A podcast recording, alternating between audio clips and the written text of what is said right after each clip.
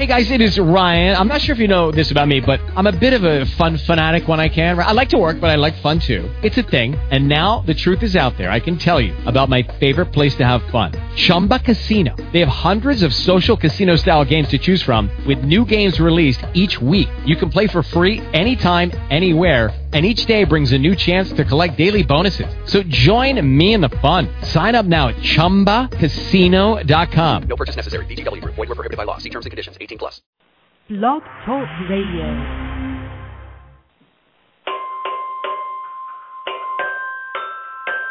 The State of the Union and the State of Women's Choice. Those are just two of the topics we'll be talking about today on MOMocrats Mama Chat. I'm Donna Schwartz Mills, and I've got Cynematic with me, and pretty soon we'll be welcoming our very special guest, Gloria Feldt. And because of that, we're going to have the chat room open, which is on blogtalkradio.com slash mamocrats. Cyn, did you watch the speech last night? I did, and um, I managed to get on the on the Cover It Live uh, live blogging and tweeting and chatting and all of that um, for the the meat of the State of the Union speech, and um, I have to say, you know, I agreed with everyone in the chat room who said that it was physically painful to not see the gavel in Nancy Pelosi's hands. you know that was a striking difference for me on the opening of the uh you know 112th congress with this big um ceremonial speech. Well i was i was in the car as usual and listening on the radio but my my daughter said mom who is that guy crying behind the president? And uh why is he so pink? So i thought that was really funny um, what did you answer? Hi, this is Gloria. I just joined. Hi. Hi, Gloria. What did, you Welcome. tell, what did you tell your daughter? I want to know that. Well, I said, well, it's because I was in the car. You know, I was driving home. I was in traffic. I said, well, gosh, that sounds like it could be John Boehner. You know, crying. you know, sure enough, I got home for the tail end of the speech, and there he was. so I think he was crying again when I, I think it was, you know, at the end when, um, when the president was talking about how wonderful it was in this country for people with their backgrounds to to make it as far as they have. And you can see the tears starting to yeah. come yeah. Yeah. Well before we f- fully dive in let me just introduce gloria a little bit for the folks who may be listening who aren't completely familiar with her background. Um, she's an activist keynote speaker author and commentator. And um, part of the reason we're talking to her today is that she's just released a book called no excuses nine ways women can change how we think about power and we'll definitely be talking about that um, you know as the hour unwinds.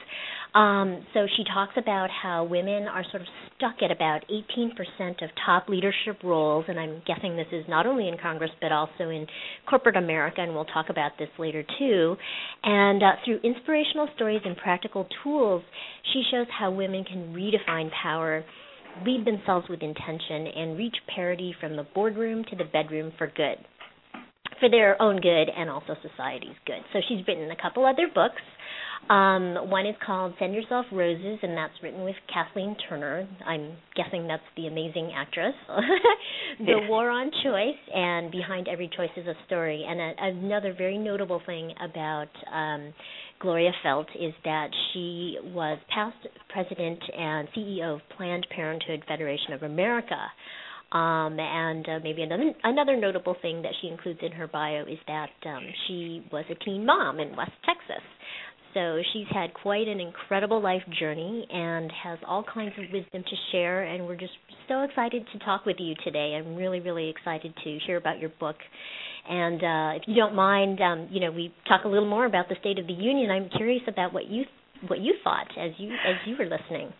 Well, um, by the way, I'm really excited to be here. I I, I love what you do, and um, really am very honored that you invited me to come and and be able to have this opportunity to chat with you this afternoon. So, uh, yes, the State of the Union. Uh, you know, I I really wanted to think that it was it was absolutely uh, wonderful over the top, and in many respects, I think it had some excellent rhetorical points. I, I, I thought it was reasonably well delivered. Um, I was thinking this morning um, as I was pedaling away on the exercise bike, which is often when I have my most erudite thoughts. I was comparing the president's speech to the film the the movie The King's Speech, which I saw recently. Mm-hmm. And I was thinking about the comparison of the king who understood the importance of a leader's speech to setting the moral tone and the direction for a nation Mhm. and the and the president whose speech flows quite eloquently and elegantly but he tends to use his gifts to lead from behind where he thinks the nation is already going Mm. so I think it was great that he focused on the economy. I loved hearing words like innovation. I, I think some of the pundits made fun of that, but honestly, that's how we will grow the economy. It won't really have to do with more taxes, less taxes, more this, more that. It's always innovation that grows the economy and creates new jobs. So, I, frankly, I, I was delighted to hear his his emphasis on innovation and education. I, I feel like that's our great strength. Mhm. But I also think that it, it he needs to be in front of, more in front of the parade, not just looking at the polls and and and responding to them. I I feel like he thinks he's leading from the center, but he's really I, I'd like to see him get out front more. And I I didn't hear the word uh, gun safety at all, or, or I was hoping he would say something about that. Mhm. Didn't hear the word women at all. Was hoping he might say something about paycheck fairness. Mm. Um, so you know there were some gaps that I think need to be filled in, and and um, overall overall I think it was certainly a credible speech, and I, I think it's going to serve him fairly well for the short term. He's going to have to do some more things for the long term. Yeah, um, I, I I wonder if in some ways it wasn't a little bit of a defensive speech in that you know look we we really worked our butts off. Nancy Pelosi just you know did amazing things in the House in terms Yeah. of passing more than 490 pieces of legislation. I believe I read somewhere, um, you know much of which which got bogged down in the Senate and, and didn't go anywhere unfortunately. But regardless, I mean it was just an enormous amount of work that they did in the first two years you know, passing all kinds of landmark legislation, and they really seized, you know, the majorities that they had and ran with it. And so now I felt in some ways it was a little bit of a defensive speech in that, okay, we've taken this, you know, we've taken we've taken this hill, now we're going to defend it. you know, well, it was and- kind of Yeah. amusing. yeah, it was kind yeah, the, the uh when he when he talked about winning the future, which was one of his major themes. I was Mhm. thinking, well, winning the future. Did we lose it or what? I mean, what? Well, I thought we were. I thought we were doing pretty well. in a way, you know, the last election set us back, and you know, I was I was just personally relieved that, you know, with everybody sitting together, you you didn't have any you lie moments. You know, yeah. it was so contentious last year, Mhm. and and so distasteful. You know, this was dignified. It was calm, and I, you know, I, I feel like I need to trust the president because you know, as upset as I was with him for making the deal on the tax cuts in the lame duck session, he mentioned it again that the upper, you know, two percent needs to have those taxes, you know, raised Mhm. and you know all the things that got accomplished after that and i just feel like i don't want to be second guessing him he's smarter than me Mhm. Mhm. He's he's not quite as good as at triangulating, however, as Bill Clinton was, and so given oh, well, his he was a diffi- yes, given the difficulties that he's that Obama is going to have with the current Congress, it's going to be it's going to be quite a challenge for him, and I hope that he will find greater strength than he has shown. I, I just you know he thinks he's leading from the center, but but but he keeps preemptively trying to find middle ground with people who don't keep their promises. I, we saw that on health reform with the deals that he made preemptively with the uh, health insurance companies and the pharmaceutical companies, and uh, with you know he really pretty much um, browbeat the women's groups into accepting the Capps amendment that was supposed to keep uh, coverage of abortion uh, static, Yeah. no changes, no better, no worse. But instead, I think anybody who's ever done any real politics up front would know when you start from a middle place, a compromise, you have no place to go but where you don't want yeah. to go. That's right. And and so I, I just hope that he learns that you know the one thing that uh, if you were if you remember when John Ashcroft was Attorney General, we discovered uh, he was quite to the right and we discovered that the one thing we agreed on was that old adage that there's nothing in the middle of the road but a yellow stripe and a dead armadillo. and I really think that's a lesson that Obama needs to learn. I'm all for I'm all for coordination, collaboration and compromise when you can actually move something forward. But if your colleagues are trying to just simply keep you from advancing any kind of legislation, then your best strategy is not to try to compromise with them, but rather to go to flank them and to mm-hmm. to to go to the public and and get the public agreeing with you on the agenda that you want to move forward. Yeah, and I and I think it's so interesting what you're saying about sort of trying to lead from the center, but actually being a little bit a a step behind because I think, you know, the youth vote was so important to Obama. And granted, you know, this is maybe demographically a group of voters that hasn't quite settled into their voting habits, hasn't quite kind of, you know, picked their party designation and settled into it. Um and also may have expectations which, you know, are kind of ran up against the cold hard brick wall of reality in terms of you know what's possible in congress i think we all sort of felt that you know reality uh, moment uh, many times throughout the past few years. But um, but I, I think that's what's kind of interesting too, because I think you know so often um, the youth move, various youth movements are like way out ahead, way out, you know, breaking new ground, you know, uh, kind of out in the front of all of us. and um and so that's another thing that I find a little bit puzzling that doesn't quite square to me because you know he did have such youth support. He he did at least campaign in a way that showed that he really sort of understood that demographic. And so I think when um all of us you know saw the inevitable sort of pullback from a lot of those um really strong positions uh, at least in the campaign you know um that was that was sort of a an uncomfortable you know reckoning. And then to see you know sort of further as you say, trying to keep the center together, but actually from behind instead of maybe trying to get out in front of some of these things and, and stake out, you know, a clearer position um, is is a little disappointing. So we'll we'll see what happens because you know for 2012, obviously, you know these are the, these youth voters are now four years older and wiser, and all the rest confronting you know the uh, very difficult economy that we have, and you know in some cases graduating from college, not able to get a job um, you know, all those kinds of things. So it'll be a very interesting picture in, in 2012, I think, and it'll be interesting to see, you know, how he uh, has to reposition himself, you know, yeah, accordingly. Well, you know, so much of what happens in the next election will be up to us mm-hmm. to to we the people and i i hope that we remember that elections don't end on election day that actually the next election starts the next day. Yeah. And and that we really we do we can have an influence. We need to let him know what we think and what we want. Mm-hmm.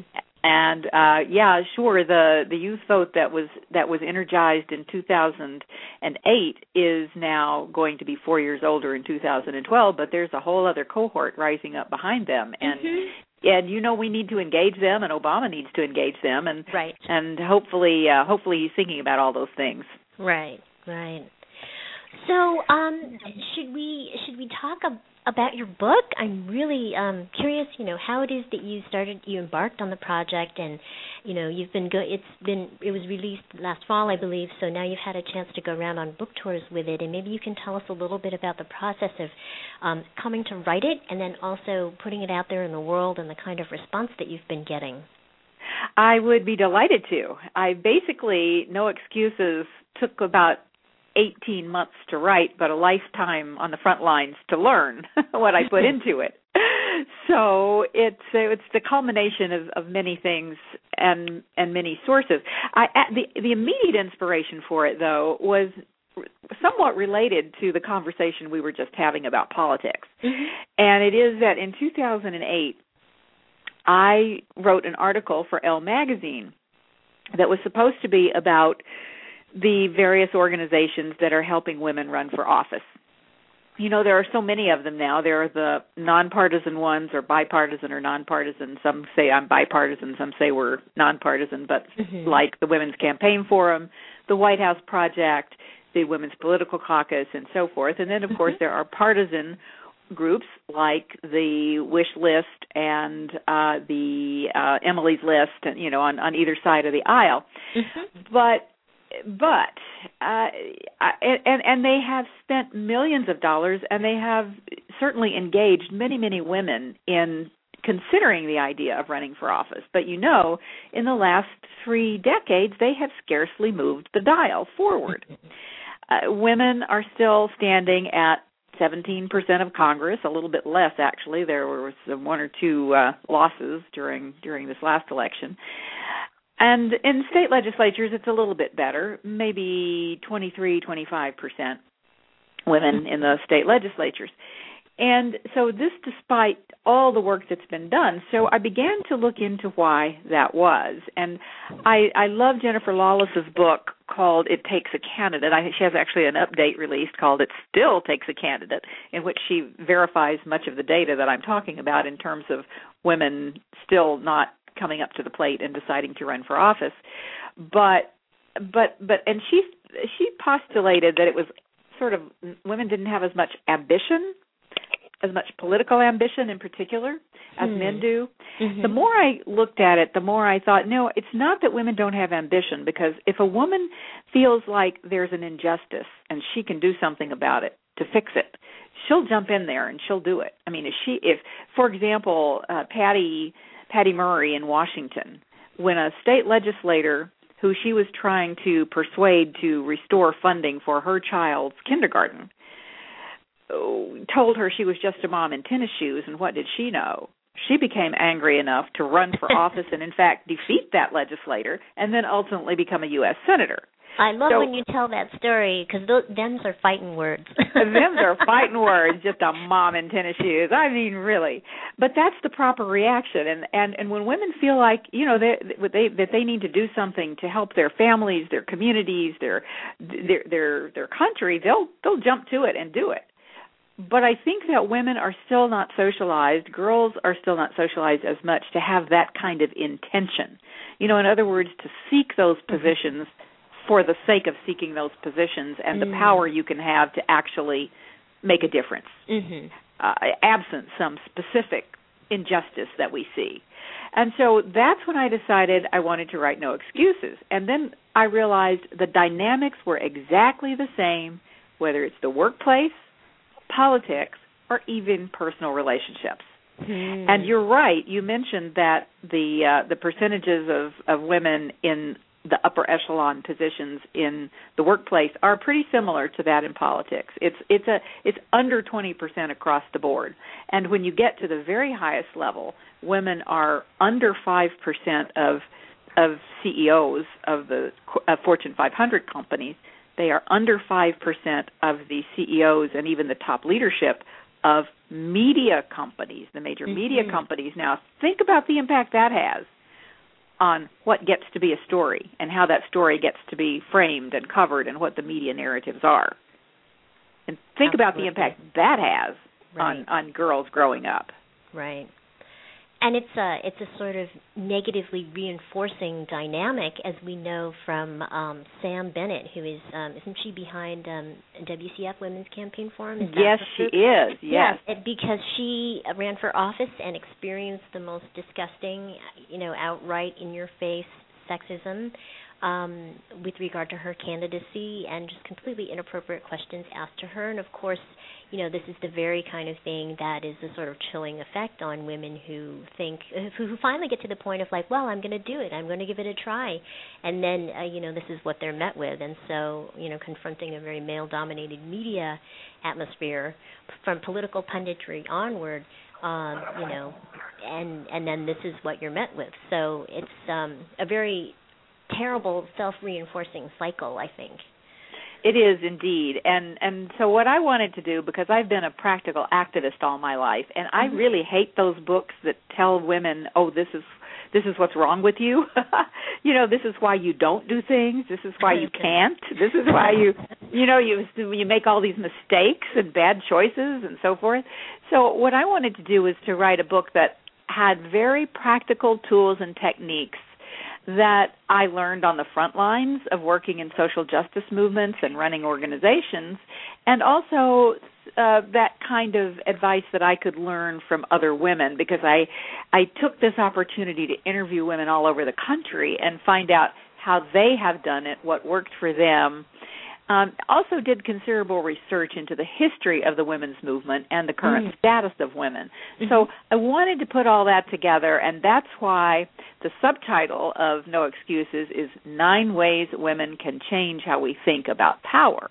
And those nine ways are very specific and practical, what I call power tools that women can use when they come up against exactly what you were describing. Mm-hmm. I mean, I, ta- I I give I give women some very specific advice about well how you deal with that conflict and controversy, you know, or when they come after you in the media. What what is it that you can do to actually make your voice stronger and make your voice prevail? So those are the kinds of very practical tools that I wanted to give women. And I'm pleased to say as I've been out doing book events that that that's what really resonates with women. And it seems to be resonating with women of all ages which is quite a pleasant surprise to me. Great. Yeah. I you know i i was just as inspired by um all the seasoned um politicos who are women who were, were luckily reelected back into Congress as I was by Krystal Ball, you know, a first time candidate and someone very young, a young mother, um, someone with a very young child. You know, I was inspired by them all. Um, and um, speaking of Krystal Ball, I mean, there's another person who um, got some really sort of unwelcome media attention in terms of oh boy wearing wearing a silly costume or whatever. uh, and so. Yeah but you you say that you know there there are techniques and tools and um if you just sort of power through it if you address it head on number one and if you power through it then it's it it, it should be fine. And it it ended up being that way for her don't you think I think it did. I, I did an MSNBC program with her just recently, and it was really illuminating to me to hear her talk about it. And I also saw some research that the pollster Celinda Lake did on mm-hmm. women and political controversy. And in both of them agreed that the way to deal with it is to ride into the wave of it, to use that controversy to give you the platform, deliver your message right on top of that platform. Mm-hmm. If it if it comes at you, don't back off. And and in yeah. fact, they get women candidates get much more respect when they do that. So I think that was a great lesson, and I think Krystal Ball handled it exceedingly well. I suspect we will see more from her. I believe we will see her running for office again, and I'll bet she'll be successful the next time around. Oh, I sure hope so. Yeah, definitely. Yeah.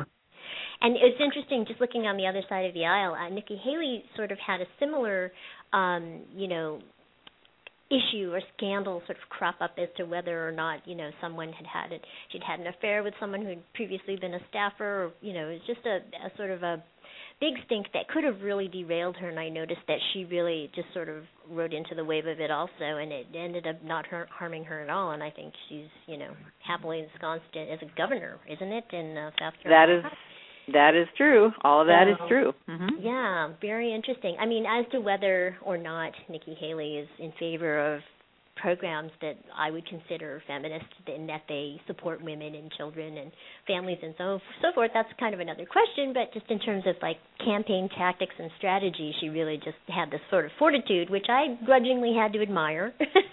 Absolutely. And I, you know, I'm a great believer in learning from both your friends and your adversaries when it comes to politics. You we can learn a lot. I mean, we can learn a lot from Sarah Palin. It was interesting actually Krystal Ball said that one of the things that inspired her to go ahead and run was seeing Sarah Palin out there running for office in as a mom of small children uh-huh. And so well, yeah, we can learn from we can learn from everybody and we we mm-hmm. should learn from everybody. That doesn't mean we have to compromise our principles at all. Right. And I know just recently you had a fascinating discussion with um, Rebecca Traister, who I believe just recently came out with that op-ed piece about um, cowgirls. Only cowgirls get elected. Do you want to talk about that a little bit? That was so interesting. That was a great article. It was very interesting. Well, first of all, Rebecca is, I think, one of the most brilliant young feminist writers out there. I just think she is absolutely fantastic and had the pleasure and honor of of having her on a panel Sunday night at last Sunday night at the 92nd Street Y in New York. Um and and part of the fun of it was that I I wore my cowboy boots in her honor and I told her that I didn't actually agree with her with her conclusion. Uh-huh. And it's interesting because she said two things basically. One, she said one of the things that she postulated was that the cowgirl is the one uniquely American political icon that Mm. that is accepted by American in American politics for women. That the cowgirl can can can win where others cannot. And, Uh, but the other thing Oh, I'm sorry, I, go was ahead. Gonna- I was just going to say, I remember briefly um Hillary Clinton uh, trying to dip a toe in those Annie Oakley waters, and uh, you know, candidate Yeah. Obama sort of calling her out on that. So it it can work, but it in that case, it didn't quite. The shoe didn't quite. the cowgirl boot didn't quite seem to fit. well, what Rebecca didn't know was that I grew up in in Texas, and my father actually w- made Western wear. So I actually grew up wearing the cow. I was a cowgirl. I rode horses and did all kinds of cowgirl things. Mm-hmm. So we had a good fun with it. But but I what what one of the things that she surmised was that the reason more women have been elected in the western states than in the eastern states is that cowgirl cowboy cowgirl mentality. I actually think that the reason that more women have been elected in the western states is that the these are newer cultures. And it's another one of my power tools is the idea that that chaos is opportunity. And when there is a new culture and a new society being formed the boundaries are much more fluid. And so you know people are willing to accept women taking on roles that they wouldn't have accepted in a more ossified kind of culture that had you know had been really um around for many many many many years. And the other thing is i think in the western states that women had to be physically strong enough to do things independently that they didn't have to do in the eastern states Mm-hmm. so I, I did have a little bit of disagreement with Rebecca's thesis, but I have to tell you, she is the most brilliant writer, and and I I loved the article. I had great fun with it and great fun talking with her about it. and I think For those that who are listening in, I just want to mention that the link to the article in question is on the Momocrats Facebook page. And uh, we have four people in the chat room, but Oh. nobody's asked Nobody's any questions oh, well. yet. So anybody who has questions for Gloria, please feel free to come join us in the chat room. And um, we're watching that and looking for your questions for Gloria. Okay, Well, interruption we- over. with thanks for thanks for uh, announcing that. With regard to um, the sort of Annie Oakley cowgirl idea, I think it's really very much like a sort of pioneer woman vibe that is kind of explicitly tied to um, Little House on the Prairie and Laura Ingalls Wilder. I cannot remember the name of the author right now, but I remember reading this fabulous post talking about Laura Ingalls Wilder and her rock-ribbed conservative politics. And you know, I think it's sort of a rite of passage that if you grow up a girl in America, you know, you definitely know who Barbie is, and it, you definitely want a pony at some point. And then you probably also have read or have some acquaintance with the Little House on the Prairie series. And I think that you know, Sarah Palin really kind of explicitly ties herself to you know that sort of pioneering, um, outdoorsy, you know, groundbreaking kind of woman. Uh, she definitely fashions herself in that mold, and and I think yeah, that definitely makes sense to me that it you know resonates with with a lot of people, and and you know when you're a little girl reading Little House on the Prairie, and Pa and Ma Ingalls and you know Mary and so on the rest. I mean, you, you're not thinking in partisan terms. You're not thinking about you know okay, manifest destiny. With what were the ideological implications? of that? you're just thinking like, what a fabulous story. This is a little bit of history I'm getting, and you know the politics of it are kind of a little disguised. And I think in the same way, um, you know Sarah Palin sort of tapping into the pioneer woman vibe is you know really kind of tapping into something very powerful, but at its at its you know in a in a true core ways there's something very conservative about it That is that is all true, and I you know, once many years ago, I conceptualized a novel that I never got around to writing, but it was a lot of fun to just talk about Mhm. possibly writing. And the the the it was based around the first woman president. Now this was 25 years ago that I was thinking about this and conjuring it up. And this the the, the first woman president would turn out to be a right-wing Republican who opposed women's reproductive rights, who loved sending young men to war, who you know was just like had all of those kind of uh wild west kinds of ways about her. And it, it was almost ironic if not amusing to see so many of these characteristics actually turning out to be quite possibly the first woman vice president at any case.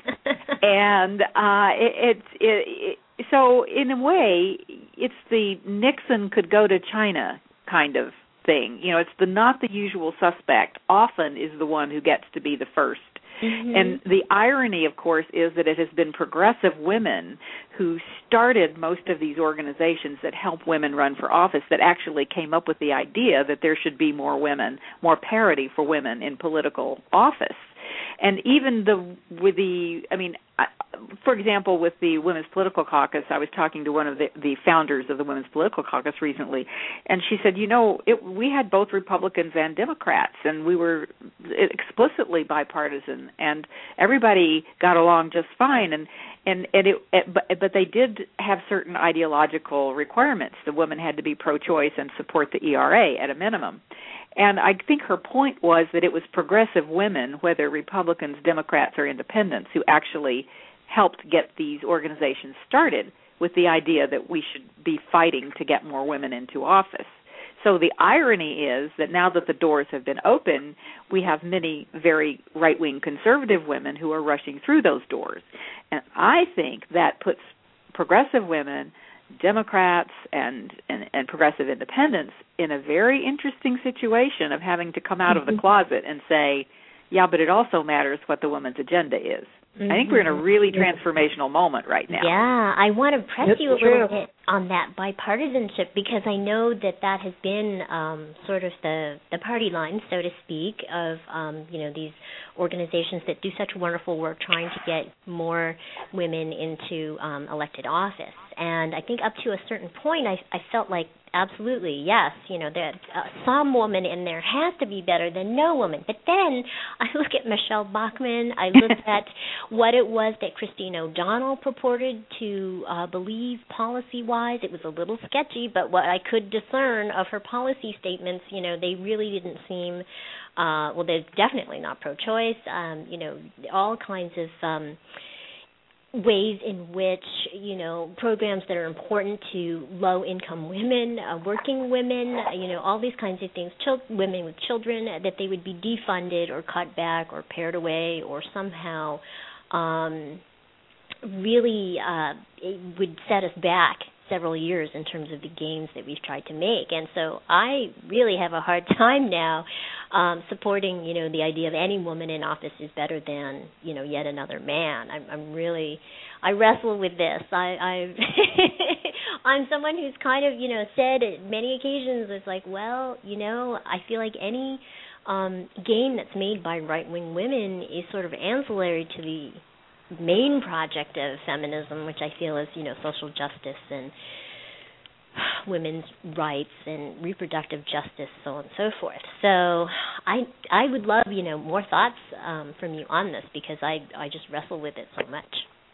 Well, I just think it's a conversation that we need to have, and we should have it now before the next election season Mm. comes about. Because I, you know, I, we we don't want to get tripped up on it in the media or or any place else. I, I Mhm. think we need to get clear in our own minds. I personally, for me, I, I just decided, well, I I yeah, it's I'm quite ready and prepared to say that it is the agenda that the woman puts forward. Uh, I, I want women to reach parity, and I want it to be. I want that to mean that women who actually care about advancing women reach parity.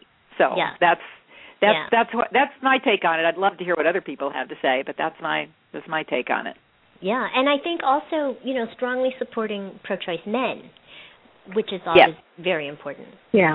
To to have allies who are stalwart and you know will will absolutely stand by you and on on those key votes. Well, that's one of the reasons why it was so unusual this year. We had a woman nominated for governor, and uh, very few progressive women were um, supporting Meg Whitman. So she was an anti-choice candidate. Same with Carly Fiorina, who was running for Senate in our state. Mhm. You know, that was a very unusual election that you had two women running against each other for Senate. That's absolutely right. Yes, and and you know those are the kinds of things. Those are those simply mean that we're we're ge- we're we're progressing. That that means that we're actually having some success. So we Yeah. should celebrate that. But I again, I don't think it should make us. thro- It it shouldn't throw us off our game. It shouldn't. It shouldn't make any of us feel like we need to violate our own principles. And and and that's just you know th- those things are now going to happen with increasing regularity. It's it's where it's a more complex situation. It's just not Mhm. as clear cut as it used to be. Right. Right. And there were, I think, what two women who were vying for senator. Was it in Oklahoma? And one was definitely anti-choice, and then the Democratic woman um, who ultimately lost, I believe, was sort of tepidly pro-choice, as I recall. But yeah, I think we're going to definitely see, you know, more more gradations of gray in terms of Yeah. you know various stances. I mean, obviously, you know, there's Senator Barbara Boxer who is just right out there, and you know has always been sort of a leader in terms of feminism and then there's Senator Dianne Feinstein who you know has her own kind of um way of approaching some of these issues, you know, a little more conservative than perhaps Senator Boxer on some and you know out there more on others. So yeah, I mean I think that we, the fact that we can make these distinctions and understand them and understand uh, you know be able to perceive these different shades of gray is I think progress absolutely as you were I saying. think progressives are comfortable with shades of gray. I think the other side likes to see everything black and white. You yes, know? that's both our strength and our weakness, isn't it? yeah, Yes. that's true. It can cut against us, yeah. well, Gloria, um, you know, very recently was the 38th anniversary. Is that right? Uh, 38th anniversary of Roe v. Wade Mhm. um, on January 22nd, and so there's been a whole campaign with silver ribbons, and you know, remember Roe v. Wade. You know, remember how much of a struggle it was to make you know abortion safe and legal and you know how much more of a fight we have ahead of us and so um given you know your past perch at planned parenthood and obviously you know your very strong pro choice um commitments now you know maybe you can give us a sense of like just what we're at risk of losing in you know now that we have this 112th congress and this uh GOP house majority Mhm.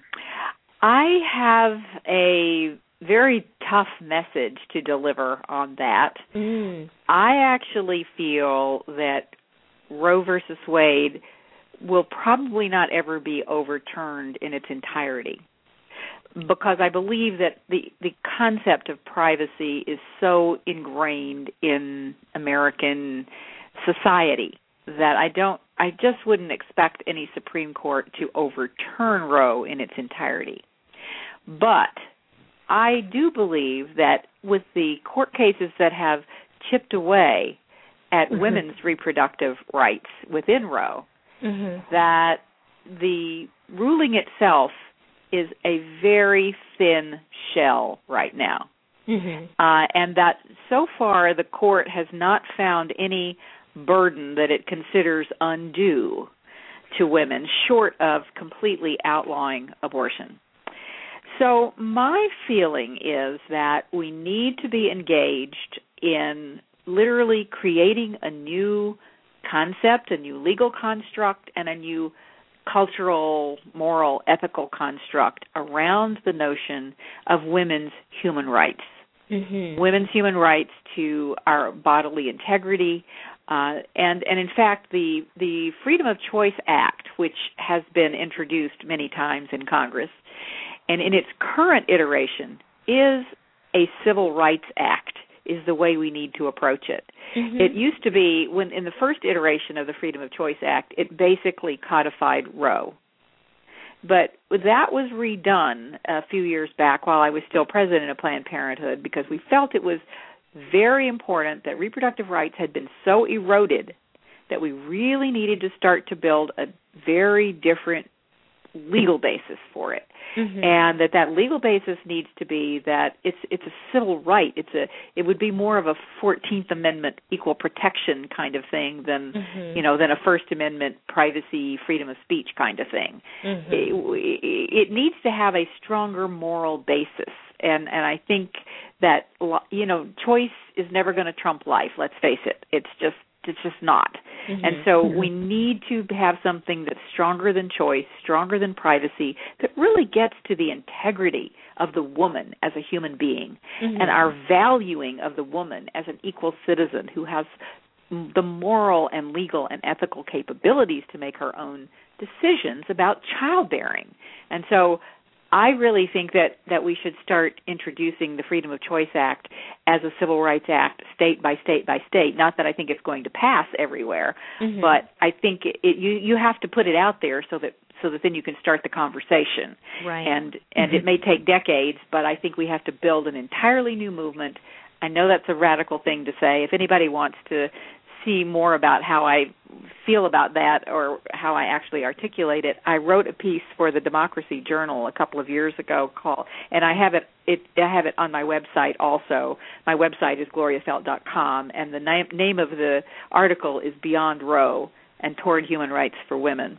Mhm. and I really tried to lay that out as we just, you know, the, it's not that it's privacy is important, it's necessary, but it's not sufficient, and it's never going to be. And we're going to keep fighting these defensive battles over and over and over again. We're going to keep getting pushed back until we actually assert that women are fundamentally human beings and need to be treated as such. I know a startling revelation, isn't it? Isn't it though? How radical is that? well, and we know that um the anti-choice forces are really, you know, chomping at the bit in order to get their agenda going. And um I've been tracking a little bit HR3 which uh you know they are starting to mobilize on Capitol Hill. Um I know that it it's been explained to me as it codifies the Hyde amendment. Can you unpack that a little bit for folks who aren't completely up to speed on what that might mean well, codifying the Hyde Amendment means that no government funds can be used to, in any way, shape, or form, and and and I'll unpack that piece of it in just a moment. okay That it can that, that no government funds can be used to provide abortion services. Now, the sticky wicket that we're into with health reform is that that is ne- that that the current attempt is to apply that principle to any insurance plan in the in the insurance pool that people might call upon to actually even you know to pay for with their own money. It smells like Stupak Pitts all over again. Is well, of course it is. It's yeah. it's yeah. I mean, and Yeah. and and, and it was it's um yeah. I mean, it's first of all the whole idea of the Hyde Amendment is wrong. It's it's it's just wrong. I mean, it, abortion services are a part of basic women's health care and should be treated as such and should be uh, as most insurance plans do cover it and and it's it's a part of basic women's health care Mm-hmm. it's a as it's just uh, you know uh, and those who oppose it also try to then designate certain kinds of birth control as abortifacients so Mhm. and that includes birth control pills right. and emergency contraception. And so it's just a huge sticky wicket. It's a very big minefield.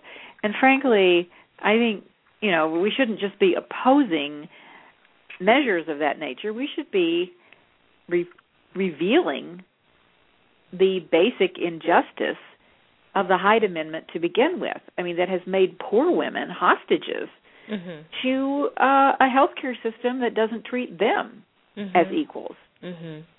so and forces them into very difficult choices that they have to make and and so again i just feel like we need a whole new approach Yeah, absolutely. I couldn't agree with you more. And um I think that in some ways, it, it sort of puzzled me a little bit why uh, Antonin Scalia, one of the um, Supreme Court justices, kept saying, kept making a point to say that he did not think that women's rights were enunciated in the Constitution in any way, et cetera, so on and so forth. And I kept puzzling, like, why does he keep bothering to say this? I mean, it just it seems so out there, and I think that it, in some ways maybe it is him trying to get out in front of this whole.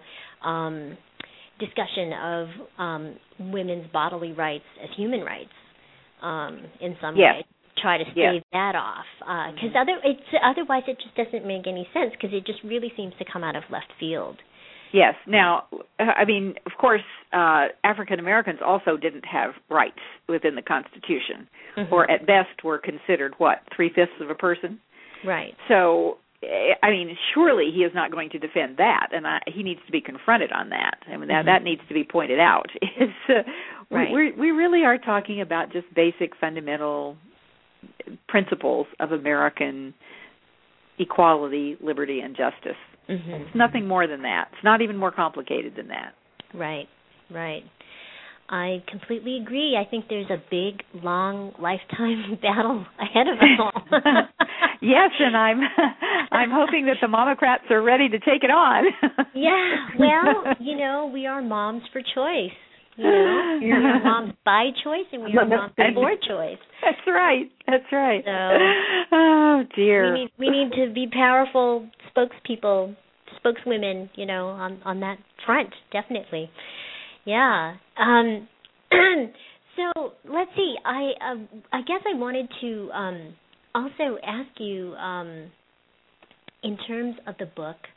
Um, you know about uh, let's see, where was I? Um, we talked about cowgirls. We talked about Roe. um, I, I guess I was actually wondering too, because I think that in terms of um, there being sort of a chilling effect. I mean, I think really what's so wonderful about your book it seems to me is that you're taking away all the reasons why women tell themselves, "Well, I can't do that," or "I I I wouldn't think of doing that, right? And and taking away those reasons and saying, well, yeah, of sure, of course you can. And I think that in some ways, um, the recent, um, I'm thinking of two things. Obviously, um, the assassination attempt on Gabrielle Giffords, you know, has definitely put a chill in the air. I think even male congressional Hmm. representatives are now sort of slowly awakening to the fact that, you know, by being public officials and being in the public eye and having a certain profile that, you know, it's it's this that a mentally ill person or a disturbed person who has a, a gun of some kind could easily target anyone, right, who is in in the public profile in that way. Right.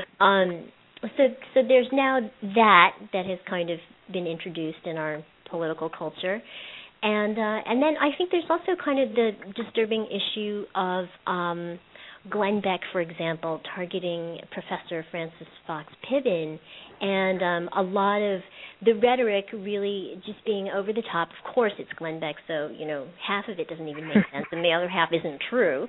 Uh, but you know, he's really you know sort of targeting this one professor as sort of an enemy of the state like this horrible you know communist infiltrate. I don't even know like what he's trying to say she is but it's just scary and we're just supposed to be scared by it apparently. But um i think that's kind of another way that you know ideologically that you know he's trying to make a big enemy out of her. And i've read in the nation and other places that uh you know she's received some death threats etc so there's another way that um, as women are making gains, at the same time there are these forces that are, you know, trying to pull pull us back in terms of um, us feeling safe, us feeling empowered, feeling in, enabled, and you know, powerful enough to kind of confront these sorts of forces. So I wonder if you have some comment on that. It's not new to me. It's certainly not new to me. Uh, certainly in my life with Planned Parenthood, I experienced the escalation. The, the I was the head of Planned Parenthood both in Arizona and then in the national Mm-hmm. organization during the time of the greatest escalation of anti-choice activism and the, at the time when Operation Rescue began their clinic blockades at the time when uh, we were having bomb threats bo- uh, literally bombings burnings Uh, I personally had death threats, picketers at my home, stalkers, you name it. And I'll tell you what I learned from that is that you never benefit by backing off. You have to learn to be you can learn to be very prudent and careful and mm-hmm. to take measures. And and and I actually um I serve on the board of Emerge America which helps women democratic women run for office. And I have offered to you know to help them and have enlisted some security professionals to just try to you know to do a a, a seminar at some point to mm-hmm. to give them just the basic things that people need to do to protect themselves. And when I saw what happened in Tucson, I, my immediate thought was, "Oh my goodness, they should never have set up in that in that space where mm. there was mm. nothing in the ba- you know nothing behind them, and it, there was such easy physical access that was just a security nightmare to begin with so there mm. are specific things you can learn to do to protect yourself but the most important thing is is the mindset and i i, I it's incredibly important not to let terrorists run your life. Mm-hmm. It's incredibly important not to let them win. It's in- incredibly important. The only antidote to the Glenn Becks is for our voices to be stronger and for our message to, to resonate more. That's the only real antidote to it. And so we have to really look at it that way. And um, I don't make light of any of it. I, I, I certainly don't you know, I have a lot of empathy for people who put themselves in harm's way, but it's true for men as well as for women. I mean, up to now, it's been, you know, with the assassinations, the political assassin- assassinations were of male mm-hmm. political leaders, and um, and yes, so as women reach equality in those positions, it's not unlikely that women may become the targets too. But that again is what equality is about. It's it's you know we take our equal place and together I think men and women have to create a more just and civil society. And frankly, I think that having more women in office is one of the things that can actually help transform that political process if we are willing to assume leadership on that. You know, um, the the World Bank did studies of parliaments all across the world and they concluded that those parliaments that had 30% or more women in them made better decisions and were less likely to go headlong into into violent kinds of situations. So we we gotta you know if we want half of the if we want to have half of the positions in the world, we have to be willing to take half of the responsibility, and so we're going to have to learn. And and again, I have some very specific tips, tools, and the power tools, and no excuses. For example, I tell women to embrace controversy mm-hmm. because you can make controversy your friend. Uh, as I already mentioned, uh, carpe the chaos understand that there are ways you can actually use these situations to your advantage. Uh, one of my favorite ones is wear the shirt.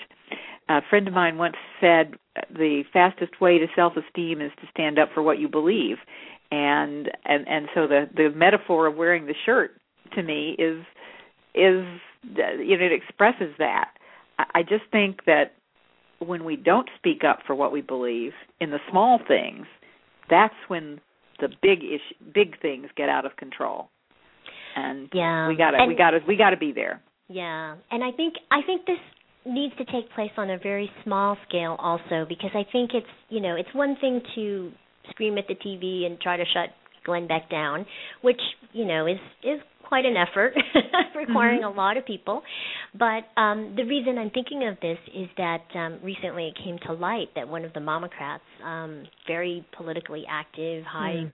social media profile, um, Erin Kotecki Vest, who is mm-hmm. our beloved Queen of Spain, um, had been the recipient of some really, really nasty, um, violent sounding um, kinds of threats on Twitter, uh, you know, just various places around. And um, you know, it's it's just very disturbing um, seeing that so close to home. I mean, we all love Erin to death. I mean, that's a terrible yeah. terrible way to put it, but that term. We, we love her to pieces and yeah. um and so obviously, you know, so something that was very con- concerning for all of us. And um, you know, she is a very outspoken, strong voice, and so we wanted to know how to support her. And I think that um, you know, one thing that has become a little more clear to me is that um, there seems to be sort of like a civil liberties sort of sense of like, well, you know, when the government comes knocking, you know, these companies like Facebook and Twitter and so on and so forth, they shouldn't, you know, be so easy to cough up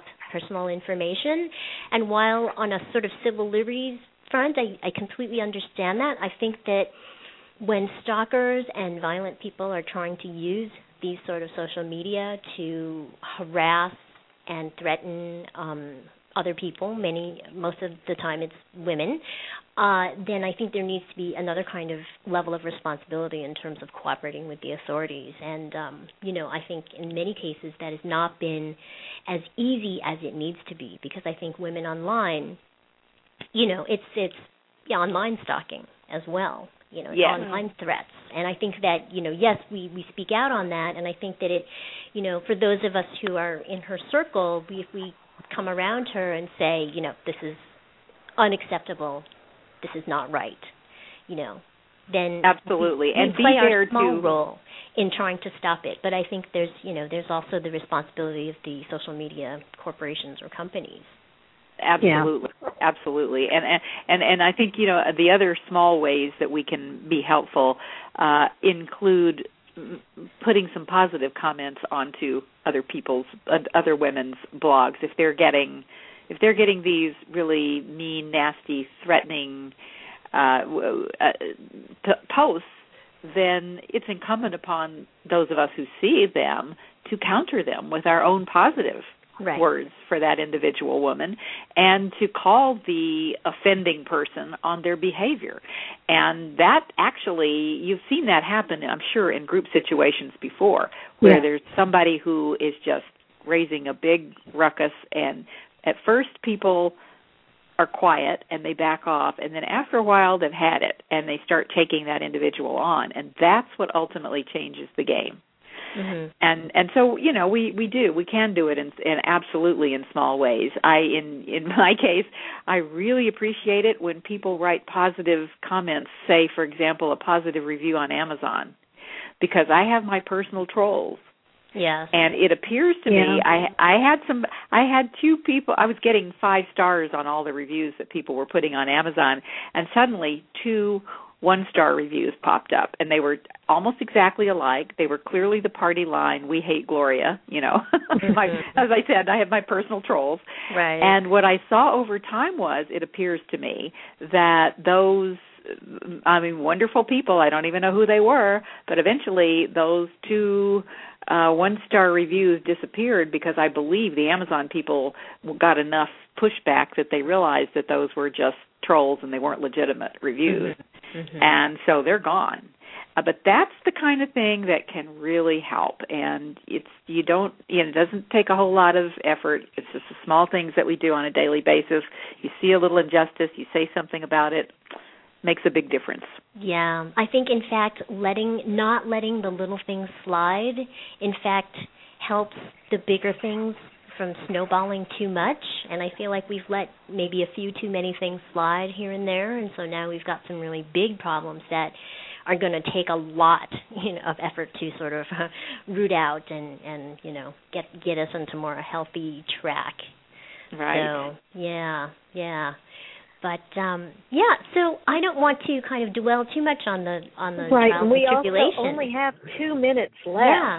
Well, on a positive note, on a very positive note, Yes. I would like to first of all just thank everybody who has been so incredibly supportive of No Excuses, and um, and to invite anyone who's interested in in having conversations about the nine ways to come to the blog that I created called Nine Ways on my website gloriafeldt.com. So I use that one to talk about the nine ways and to it, to to provide a space for women to share their stories about how they have either empowered themselves or realized that they had the power to do something and and could share that with with others. And um, uh, the other blog that I have had for quite some time that really focuses more on politics is called Heartfeldt. Heartfeldt spelled like my last name with a D, F E L D T. And so I just uh, I would just want to invite and that's also anyone. your Twitter handle. Uh, well, you know, I actually had to start using my real name on my Twitter Oh, okay. handle. Yeah, I know. I had to give up heartfeldt. It's still out there. I, I can't quite. I didn't close out the account because I just love it. Uh-huh. But I, I I I needed to actually uh use my real name. So Okay. I'm I'm at Gloria Feldt, but Great. Yeah, maybe I'll resurrect Heartfeldt sometime because I really liked I really liked her. yeah, I like her too.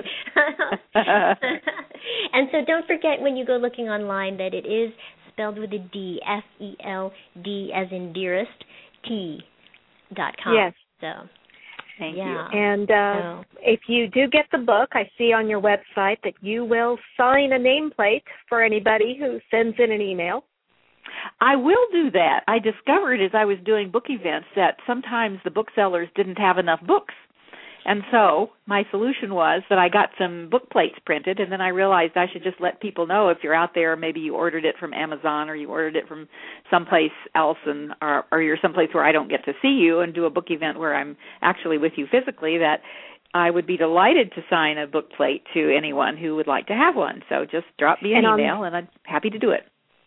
On that note, we've got less than 20 seconds. So we're going to say thank you to Gloria for joining us. It was fabulous. And we'll see you all next week at our usual time on MOMocrats Mama Chat. Thanks so much, Gloria. You're wonderful. Thank you. Thank you. Thank you both. Bye bye bye. It is Ryan here, and I have a question for you. What do you do when you win? Like, are you a fist pumper, a woohooer, a hand clapper, a high fiver? I kind of like the high five, but if you want to hone in on those winning moves, check out Chumba Casino. At ChumbaCasino.com, choose from hundreds of social casino style games for your chance to redeem serious cash prizes. There are new game releases weekly, plus free daily bonuses. So don't wait. Start having the most fun ever at ChumbaCasino.com. No purchase necessary. Group. Void were prohibited by law. See terms and conditions. 18 plus.